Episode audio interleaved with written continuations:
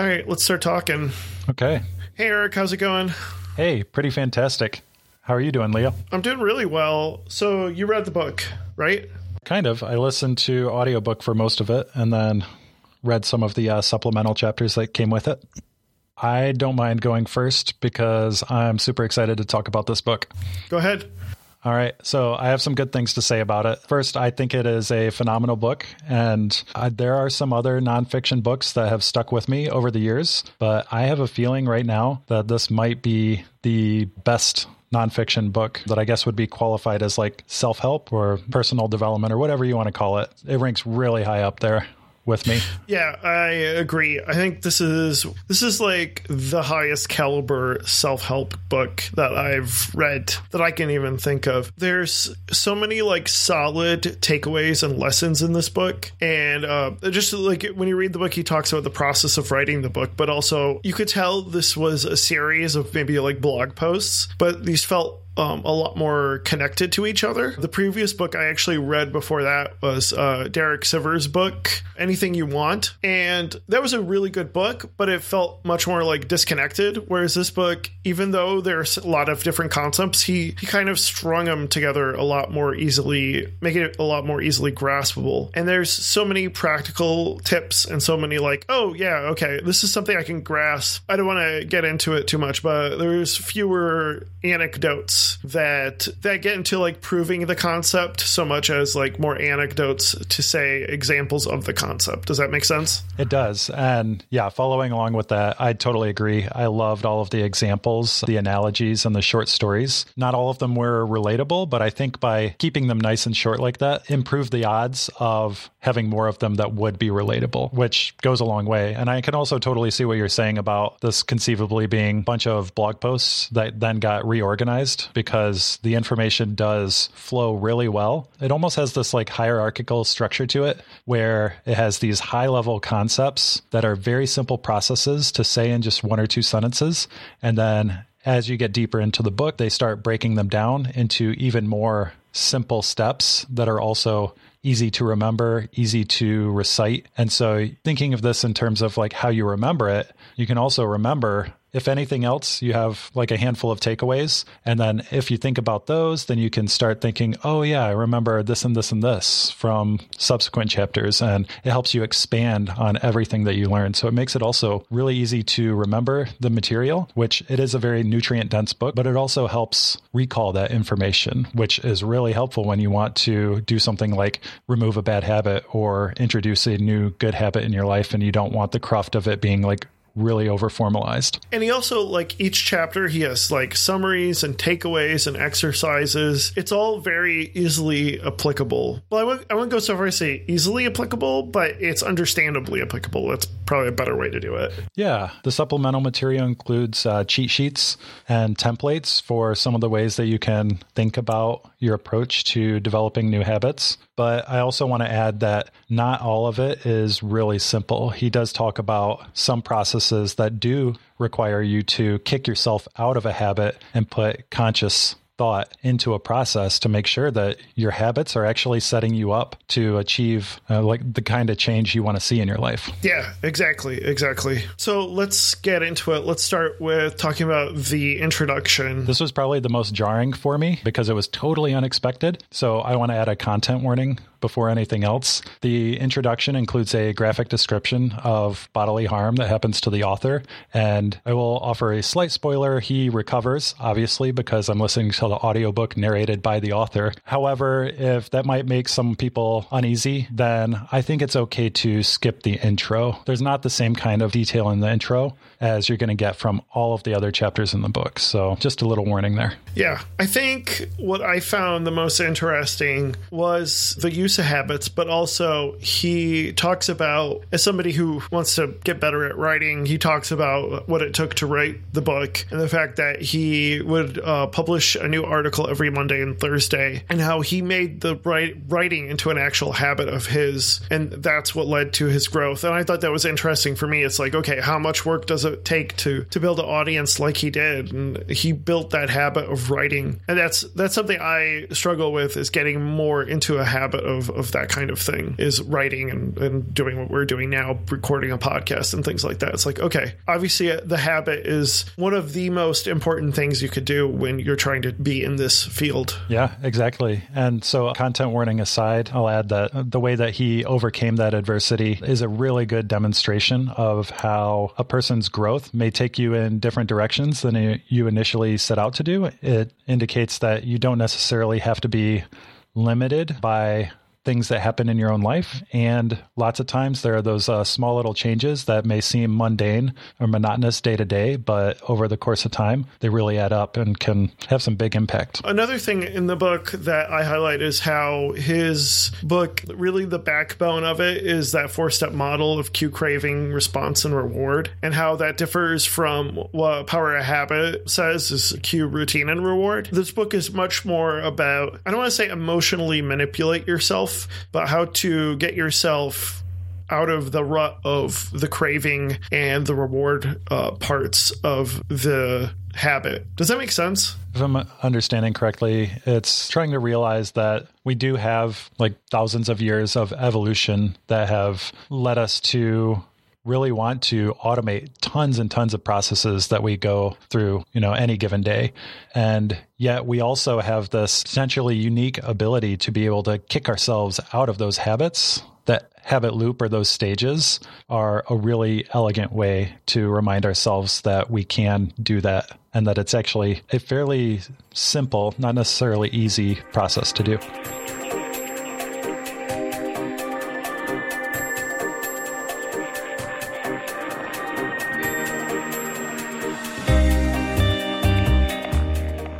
Going back to talking about his writing and how he built that habit, I think one of the big messages about this book, I'm getting into like the the first chapter, is this kind of thesis, is this sort of idea of like compound interest. It's the small changes that lead to big outcomes. And I really liked the analogy of the melting ice. Yeah, so the the analogy that the author uses is that if you have a piece of ice it's maybe 20 degrees Fahrenheit outside. If you add a little bit of temperature, one degree at a time, you're not going to notice the ice melting. It's only until you add enough temperature, enough heat to overcome that 32 degrees Fahrenheit where you actually start seeing the change that you want. And I find that really relatable. It says that change can take a long time and that it can require persistent effort. And that in both cases, you either have to trust that the results are going to happen or you have to analyze the situation and understand at what point the scale is going to tip in your favor. So, you know, thinking about that from ourselves day to day, if we're exercising or dieting to lose weight, uh, we may not see big results day to day. However, if we keep at it and are losing, you know, an average of half a pound a week, we can do the math and actually see that we're going to start dropping those pounds over the course of a few months. Yeah, exactly. He calls it the valley of disappointment, where like you're in those early middle stages where you're doing the change, but you're not seeing it. It takes a while for for you to be able to see those actual effects. And I think the ice cube is just such a great analogy because I mean that's that's how the chemistry works. Essentially, is like if you add more energy, it doesn't really matter until the temperature gets up to like 32, 33, and then as you add more energy, the ice becomes liquid. And it's such a great illustration I agree. And I also want to add at this point, the author also does a really good job of looking at all of the exceptions that one might make with those kinds of analogies because it's an analogy. It's only going to go so far. So it might raise the question of okay, so I start this habit.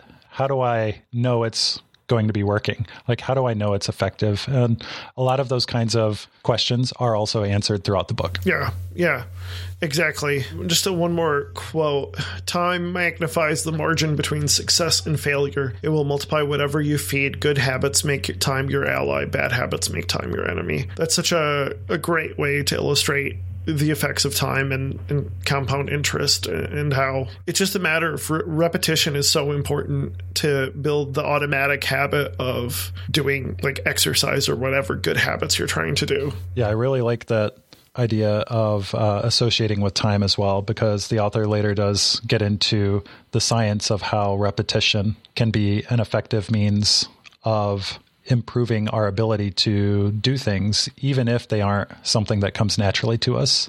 And even if they're not something that we can consciously even know that we are training ourselves to do. Yeah, exactly. That's such a good point. The next portion of the book, after laying out that analogy and really motivating people to start making small changes in their lives, is about thinking of habits in terms of like reshaping your identity. I think it started at chapter two. This part really blew me away. I had never heard of such a thing before. I had always heard of habits being developed to pursue some kind of a goal or like some other kind of big vision. And so the idea of reframing our habits as ways that we can reshape our identity and vice versa just totally floored me. And so this is really where I got hooked on the book. So I love that notion of identity based habits, which at a very, very basic level starts with if you want to start eating better, stop telling yourself that you're going to start eating better and start calling yourself a vegetarian if that's the approach that you want to take. And so that small change in saying who you are and making it sound part of your as part of your identity is really vital to making sure that you stick with the habits because they become a part of your identity. They become a part of your motivation at that point, And ultimately, in the effort of staying true to ourselves, they're going to keep us going and improve our odds of being successful. Right. Exactly. It's like if you want to read more books, say you want to become a reader, if you want to learn an instrument, don't just say, I'm going to learn an instrument. Say you want to become a musician. That's a great way to illustrate it. And then it goes the other way as well. He talks about in the book about two smokers and how, like, the one guy who said, I'm quitting smoking, and the other guy said, I'm not a smoker anymore. Like, that slight phrasing difference made a difference in who had the ability to actually quit smoking better because the guy who said I don't smoke anymore identified himself no longer as a smoker in a sense whereas the other guy just he's still a smoker who's quitting smoking and he doesn't realize subconsciously he's he's doing it temporarily by using that phrasing and I think that's really interesting. Yeah, and at first some of those examples might seem anecdotal or subjective, but the author also adds in studies about this and shows that there is really, really strong correlation in success when people are incorporating an identity shift uh, in order to make the changes in their lives. Yeah, and I think it goes to like jumping a little bit ahead. He in chapter four, he talks about how you know does every behavior that you do uh, go with the desired identity that you intend to be? Does somebody who's a food eater, somebody who only eats health food, you know, eat Big Macs? Because if they're not that kind of person, like that's a little bit of a motivation for you not to eat that kind of food, no matter how delicious it may be for you. And I think it kind of illustrates that point. Yeah, I've seen some uh, recent examples as well. Uh, thinking about what a person that you imagine as successful would do in a similar situation. So if you find yourself on social media all the time, think is Elon Musk really scrolling through Twitter nonstop well, know, throughout I, his day. Maybe, but, but yeah, actually, that might be a bad example because it does seem like he hops on Twitter at weird times.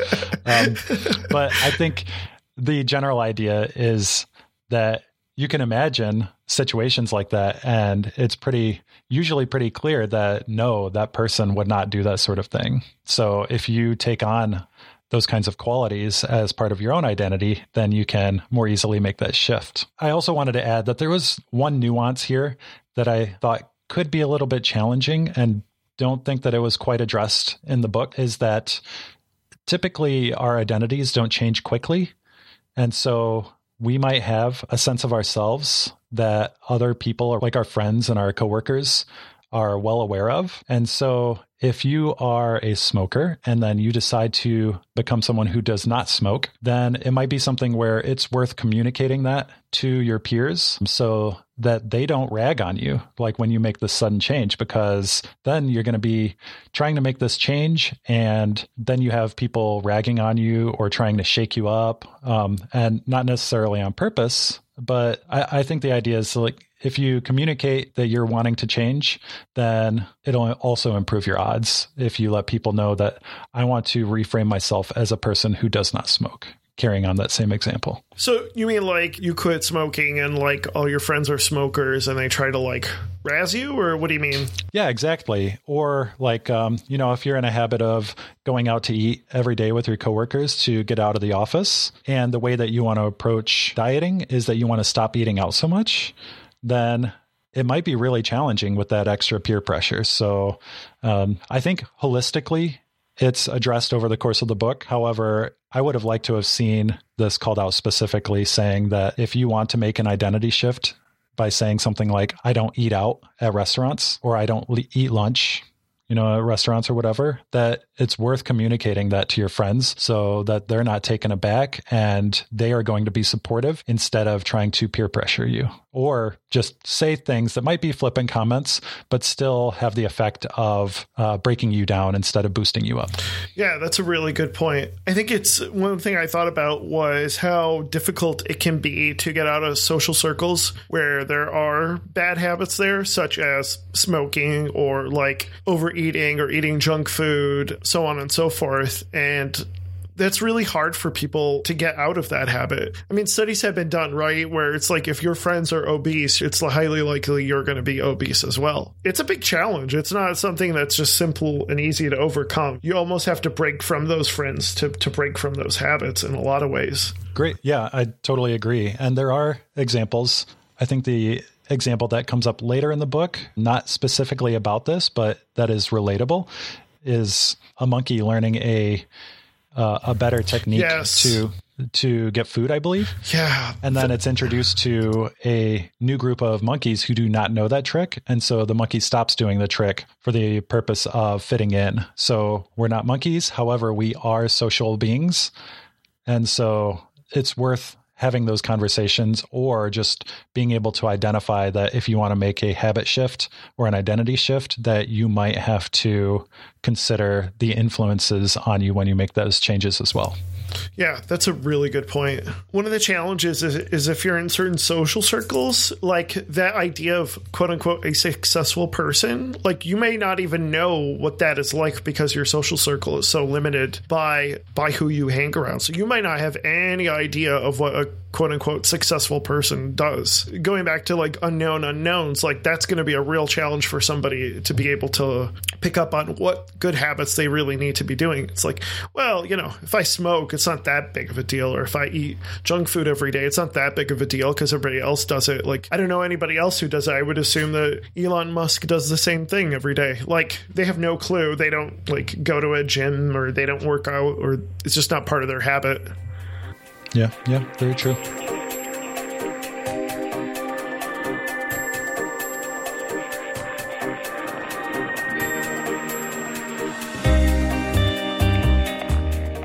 Chapter three, he starts talking about the habit loop. This is really interesting. So the way he he talks about habits is cue craving, response, and reward, and then the steps are all about for good habits, making it obvious, making it attractive, make it easy, make it satisfying. And then for the bad habits, just basically do the opposite, right? So it'd be like make it make it not obvious, make it not attractive, make it difficult, make it un- very unsatisfying. Yeah, he really does a good job illustrating that point. Yeah, I love that parallel between using the same approach to start a good habit by making it obvious, attractive, easy, and satisfying, and breaking a bad habit by making it hidden and ugly and uh, hard and uh, painful. Yeah, exactly. You can apply the same process. You just have to think about it in opposing ways. Yep. Yep. That also adds to the very like simple process and that makes it very easy to uh, internalize as well. Like we started out with that makes this information very easy to recollect which makes it easier to apply. Yeah exactly So one of the quotes I thought was interesting, it was a bit misleading, was people who say habits make my life dull. And I, I found that like really a strange quote because like I don't even know what that means as far as a habit. Like I think their idea of a habit must be something different because the whole point in having things be a habit is that they're automatic. Like it doesn't make life any more dull. It doesn't make life necessarily any more exciting per se, except only exciting in the sense of accomplishment. And when he gets into talking about making things more satisfying, making habits more satisfying, it also makes it better. But like the goal of making things a habit is to make it automatic, make it something you don't even think about. You don't think that, oh, like I'm going to brush my teeth. Like it's not something you think about. It's not necessarily something you are excited about, but it could be something that just is part of your routine. It's like you you don't even think about doing it. Yeah. That makes sense. Uh, I don't know how, how better to yeah. And I'm in agreement with you. My attempt to look at this through the eyes of someone who would ask that question of will a habit make my life dull got me to think that maybe this has maybe this is addressing people who like to glamorize the new and unique things that they are doing that are at times where people usually associate with like strong strong locomotion of habits. Like waking up is a time where we just get out of bed we go through this long routine all so that we can go to work and then it's at work where we start doing all of these different things. Whereas all it takes is a few posts on Instagram to say, like, wow, look at this amazing new restaurant that I tried for breakfast, or look at this new unique dish, like using Italian ingredients or whatever that I'm trying out to glamorize this idea that I want to make every single breakfast different and amazing. And like for some people, maybe, maybe that is part of your goals. Maybe that is part of the identity that you want to have.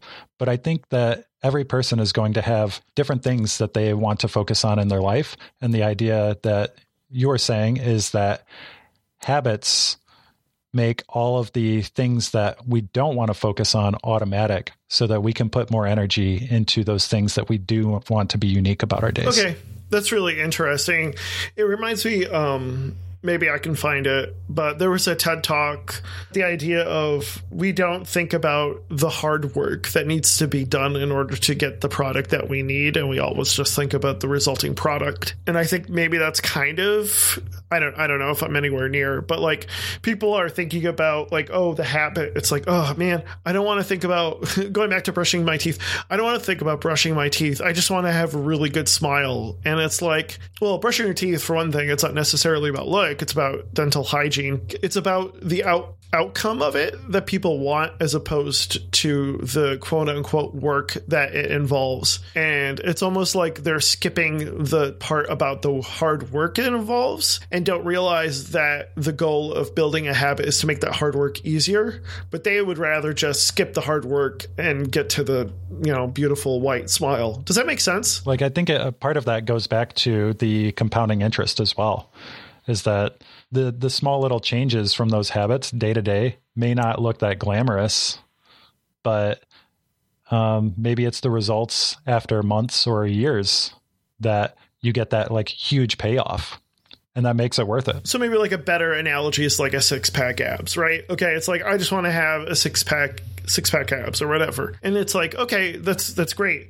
But like they almost in some cases they'll I'm, um, um, i think there's going to be a certain part of the audience that'll read this book and be like no i don't want to do all this work. I don't want to do you know 50 crunches a day. Like i just want to have six pack abs like or i don't want to diet. And like what they don't understand is you have to do some work. And what this book is about helping you is how making it so that for one thing a you start thinking of yourself as a more athletic person or more of a fitness geek. And then is that a thing? Can you be a fitness geek? You can be a fitness yeah. geek. I'll let yep. that be. Okay. Um, you a have to think of yourself more as a fitness geek and then two you have to like build the habit of exercise and dieting. To me this is a fantastic book but i could see somebody coming away with this book going like no i like i don't want to be a fitness geek. I just want to have the result. I just want to have the cookie. I just want to have the clean laundry. I don't want to have to like do the work so to speak. Even though this is like all about helping you get that work done and, and actually enjoying it to get the result that you want. Yeah and we've only covered a portion of the book as well so there are strategies that the offer author offers. Author that, authors. Yes. Um, Author writes makes- about. There we go. I'll put that in the edit. It says that you can you can make things that would otherwise seem monotonous be exciting. And actually, that's a really good way. It's like going back to the four steps, uh, making it attractive, making it obvious, making it satisfying.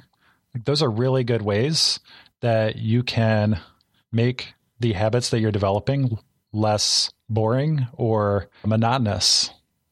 And so you can get the best of both worlds. Part of it is giving the whole book a chance and knowing that, you know, if you're coming up with these ideas by the time you get to chapter three or four and starting to form opinions about the book, just keep reading because a lot of the exceptions that I was coming up with as I listened to the book um, were addressed and ended up being addressed in a really good way.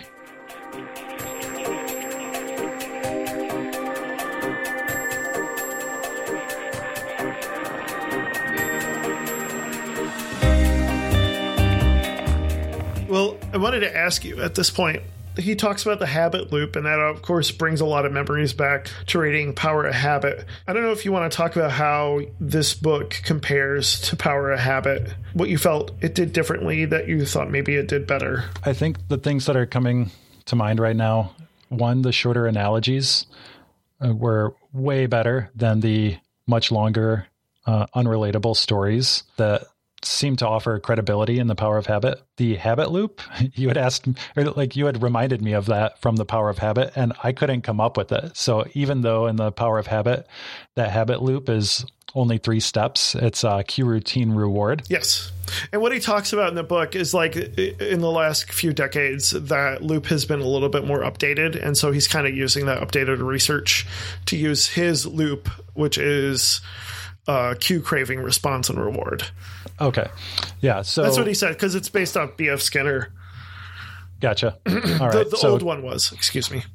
cue craving response reward um, for some reason maybe it's the double alliteration is a lot easier for me to recall Oh, yeah. It is real easier to recall. yep and then um, i think the the third thing is uh, because there are smaller analogies there um, also seem to be a lot more like specific actionable examples it's easier for me to jump from the ideas of the book to how i would apply them to my own life I completely agree. Like you pretty much nailed it on the head. To me, it's like Power Habit. I think it spends way too much time on like executive level credibility of telling you about, but like I, I can't relate to Tony Dungy or like Paul O'Neill or the guy who sold toothpaste. Like that doesn't that doesn't relate to me, and it's not like oh okay I get it. Like I can apply this to my life. Whereas like in this book, it's like little micro anecdotes atomic even Nice. Uh, little atomic anecdotes, and then it's like, here's how you apply it. It's not like, here's how, if you're the head executive of a steel company in the 1980s, how you're going to increase profits for your, like, stockholders like that doesn't apply to me. Like i'm not i'm not going to go in my family and tell my five kids we need to update our safety standards so that way we can be more productive in this household. It's just like it's not applicable. And so like this book it's just like oh yeah i get it. And then like you said he has like supplemental materials and he has exercise sheets. It's just it's much more tangible and it, i don't know if like that stuff in power of habit is supposed to make it more applicable or whether it's about building credibility but it just seems like a lot of that book is all about credibility and these stories of executive types that just aren't relatable uh, to the average person. Yeah, I And got I the know- impression. And I know there's a lot of people who love that book too. Like, and he certainly he even says, you know, in this book that he has a lot of great things to say. And there's a there is there is nuggets of good stuff in that book, but it's just nowhere near as dense as as this book was when it comes to actionable ways to change your life. Yeah, I got a strong impression that the author of Atomic Habits, uh, James Clear, was a lot more mindful of who would be reading the book and was catering to them, or maybe not catering, um, but keeping them in mind because they're the ones who are reading to get value out of like, his knowledge. Yeah, exactly. And then also on the flip side, some of those bigger stories about transforming companies and industries, I was able to make parallels using the content of Atomic Habits, but I didn't find as many examples of those. Um, which uh, the point is, like, I want to apply these to my own life. However, I do think that a lot of the strategies in Atomic Habits can be applied to making changes in organizations, communities, industries, uh, government. I mean, you name it. Yeah, and obviously he's hired he's hired out for that. He has a whole academy for this stuff. Yep, so it's like yeah, exactly. One of the uh, supplemental chapters is about using these strategies in business as well. But see, it's like it's one little chapter that's like at the very end. It's not like it's not like the whole book. You're going to have a whole chapter telling you the arduous story of turning around a steel company. It's like thing I can think of is like here's a little story about NCR.